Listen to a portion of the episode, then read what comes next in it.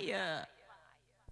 You're listening to KAYT 88.1 FM, Jena Alexandria, 98.9 FM, Monroe, West Monroe, 92.5 FM, Shreveport, Greenwood, 100.1 FM, Lake Charles, and KQJO, 99.3 FM, St. Joseph, Louisiana, Natchez, Mississippi. Praise the Lord, everybody. This is the Restoring Faith broadcast, and I am Dr. Christopher Manuel, pastor of the Smyrna and Maranatha Seventh day Adventist churches in Alexandria. We desire to present the gospel message of Jesus Christ to a dying world in these final moments of Earth's history. And now, today's broadcast.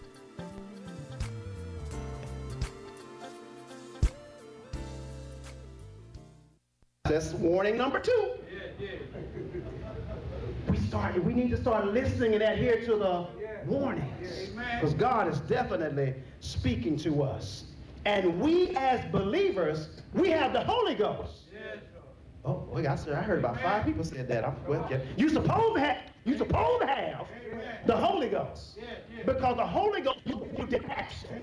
The, when it show up, Holy Ghost you be talking to, leaving what we talking about, and leaving stuff alone that you don't have no business bothering, and walk past some folk that halfway like you. Y'all quiet. Because you can't ignore everybody. But you got to pray about everything. Because God will give you discernment between that which is good and that which is evil.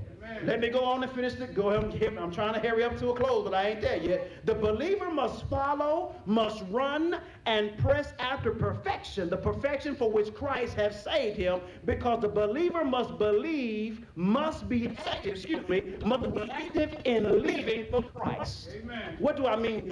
If she's in a war and he's a soldier, and we are the hand grenades that are fastened to him. I'm about to help somebody right now. If we are the hand grenades fastened to him, he pulls a pin and throw you, he ought to be able to turn around and know that you're going to make some noise. that today. But if he pulls you off of him and pulls the pin and throws you and, and for the noise, he just threw a dove. And God will have these no hand grenades. He plans on using you for everything. I'm tired. That's all right. Get your ready because you got to get back up anyway. Because you're on the battlefield for the Lord. And what did you promise? You promised him that I, I'm going to serve him till I die. I'm on the battlefield for the Lord. Paul said this. It's one thing that he must do forgetting those things which are behind. Stop right there. Paul worked at forgetting the past. He faced what so many of us face today failures, shortcomings, the struggle to forget it and move on. That is the greatest struggle of everybody in this room. Trying to forget it and move on. Well, how does a person do this? It's one of the most difficult things in the world to do. Here's the reason why. It's especially difficult if others are not forgiving uh-huh. and willing to let you put your failure behind you. What are you talking about? Well, you got people that will bring your past to you. You know, the wrong stuff you did oh, that you did 20 years ago, 15 years ago, 15 minutes ago I bring stuff to you. You remember when you remember when you did this? You remember when you said this? You remember when you walked by, you didn't even you didn't have to say something. You remember when you did that? You don't have a clue when it happened last. Because connected with Jesus. If you haven't offended anybody, the Holy Ghost in you will allow you to go back to the person in whom you offended. So let's get up and speech. Now I hate to hear people say this. If I offended anybody, yes, you did. And you need to go right back to the person then whom you offended. Do I have any company in here, man? Or not. Where not only does the first contrasting perspective of our topic deal with, I ain't gonna look back. But the last one here, remember this is a contrasting sermon, so it's only two points. The last contrasting perspective or our topic deals with, I will refer to. And here we go. Here's the turn of the jewel. The latter part of verse 13 of Philippians 3 and all of verse 14. Look what it says. And reaching forth mm-hmm. unto those things which are before, I press toward the mark mm-hmm. for the prize of the high calling of God in Christ Jesus. This is the declaration about the changed life of the believer. Mm-hmm. Christ is granted access to allow the believer to lead and become the Lord to your life. He's been granted access to abide, to lead, and to become Lord of your life. And that validation of faith sounds like, I will refer to. And let me unpack and help you understand what that means. I will refer to means having a bearing on and alluding to the things that are ahead. I'm going to refer to this. You have a bearing on and be led to the things that are ahead. It's like putting your, you know, how you do when you go to the ATM, you, you type in its number. Y'all, y'all, we still go to ATMs, don't we? We just hide all our money in the, in the, in the mattress. No, we don't do it. You go to the ATM because y'all got a bank. How many got a bank? Amen, amen, amen. Because you check your credit through your bank. If you gave that free, why you keep letting you check your credit? Because you're going to be in a position to bless somebody. Oh, ain't you been saying people said that in April? You're going to be in a position to bless somebody. And watch this. God may tell you, I need for you to go to the bank. Yeah.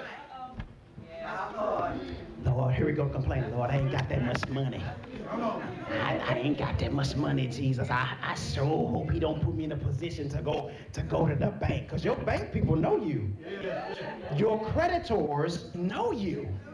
Because if you're a faithful uh, you know, steward, you'll go to the bank and guess what you can ask for? Anything you want. Amen.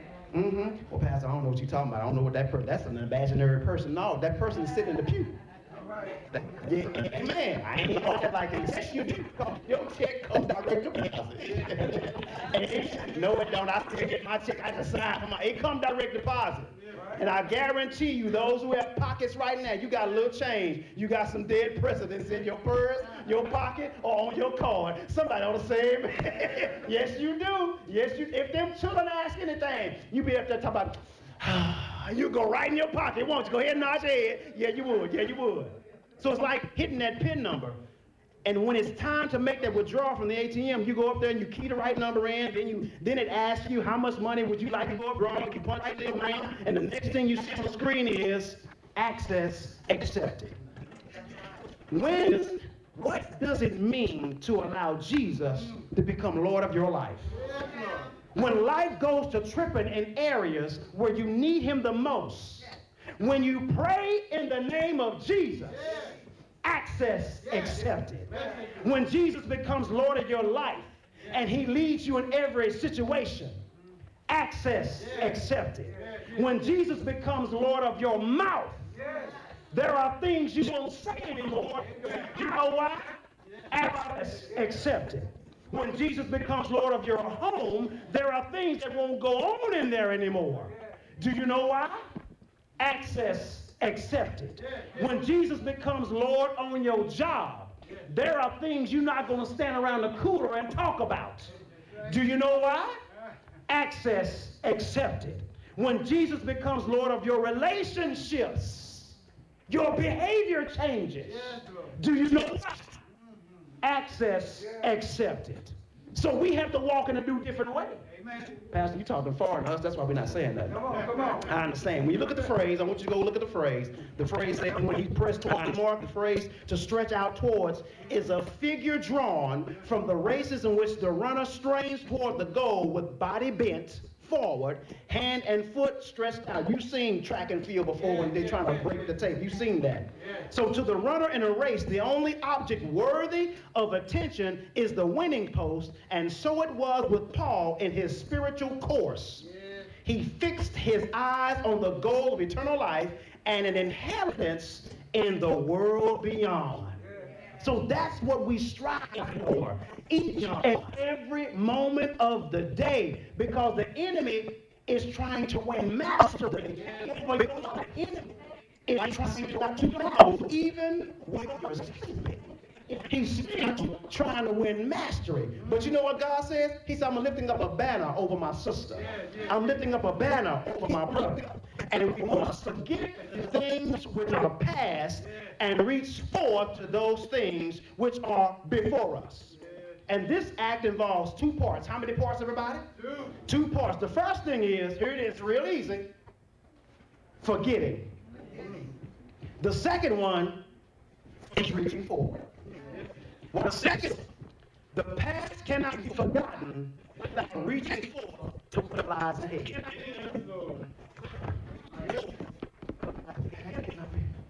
Because you, you can't grab hold to and look back at the same time because you'll, you'll be turned in a circle. You can't reach forward and look back at the same time because you're going to be doing what? Turning in a circle. That's not what God wants you to do. You can't reach for something forward and then lean back at the same time. For us older people, you'll wind up straining your back hurting yourself and do I have any company in here? So a person cannot sit there moaning and regretting the past. No, no, no. To do so is to be concentrating upon the past. Things of the past are to be forgotten, and the things of the future are to be the focus of the mind. I remember as a young kid, race horses. Never want to be around people because that's in Texas. Stuff stay on. You. I'm from Texas. I like to see all stock show come around February. We had to go because we had the tickets. They give me out free while I went to public school. So I had to go. I'm like, who this stuff stinks. So I give me out the horse. The horse. And one thing that the horse has that we need to use blinders. Blind, you know what? I'm like, why are they wearing blinders? They can see. No, horses, they, I'm like, what's wrong? If they're passing, they start looking, start looking at us. They looking at everything. You want to be in a race. You know, they, they're locked behind that thing before they get out, uh, uh, Brother Hudson. They, they walk behind that thing. But if you have your blinders on, you got your mind focused on where you're going. And nothing else and nobody but the jockey can tell you what to do.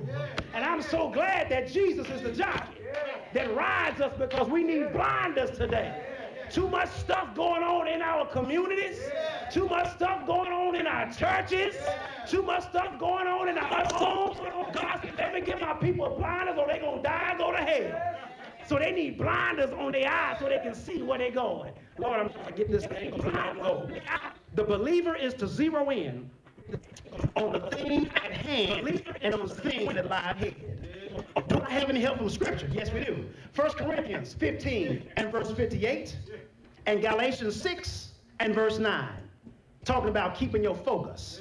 It says, Therefore, my beloved, be ye steadfast and unmovable, always what? Abounding in the work of the Lord, for as much as ye know that your labor is not in vain in the Lord. And my favorite text is this Let us not be weary in well doing, for in due season we shall reap if we don't pass out.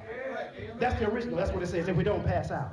Here in verse 14 of our text of Philippians 3, press towards means to pursue or I follow after.